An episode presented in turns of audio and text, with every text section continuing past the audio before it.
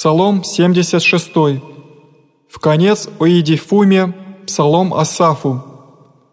«Гласа моим ко Господу возвах, гласа моим к Богу и внят мне, в день скорби моей я Бога взысках, рукама моима, ночью пред Ним и не прельщен бы их, отвержися, утешитеся, душа моя, помянух Бога и возвеселихся, поглумляхся и малодушество ваше, дух мой, предвористе стражбы очи мои, смятохся и не глаголах, по мыслях дни первые, и лето вечное помянух и поучахся, ночью сердцем моим глумляхся, и тужаше дух мой,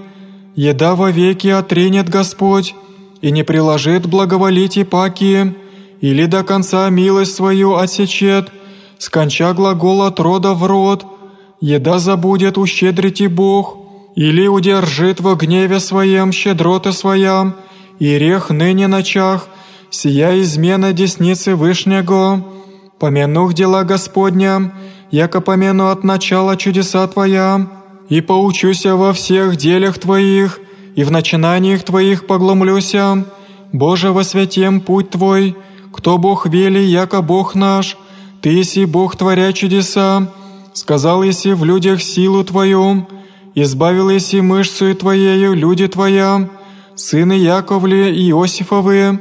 видишь от Тебя воды, Боже, видишь от Тебя воды, и убояшася, смятошася бездны,